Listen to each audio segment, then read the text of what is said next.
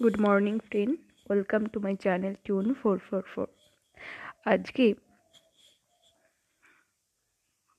রোগশয্যায় থেকে রবীন্দ্রনাথ ঠাকুরের খুলে দাও দ্বার কবিতাটি আপনাদের জন্য রেখেছি।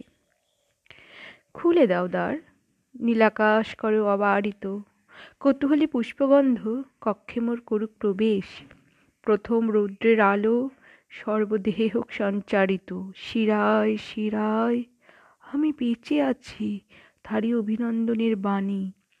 মর্মরিত পল্লবে পল্লবে আমারে শুনতে দাও। এ প্রভাত আপনার উত্তরিয়ে ঢেকে দিক মোর মন। যেমন সে ঢেকে দেয় নবশস্প শ্যামল প্রান্তর, ভালোবাসা যা পেয়েছি আমার জীবনে, তাহারই নিঃশব্দ ভাষা শুনি এই আকাশে, বাতাসে তারই পূর্ণ অভিষেকে করিয়াছ স্নান।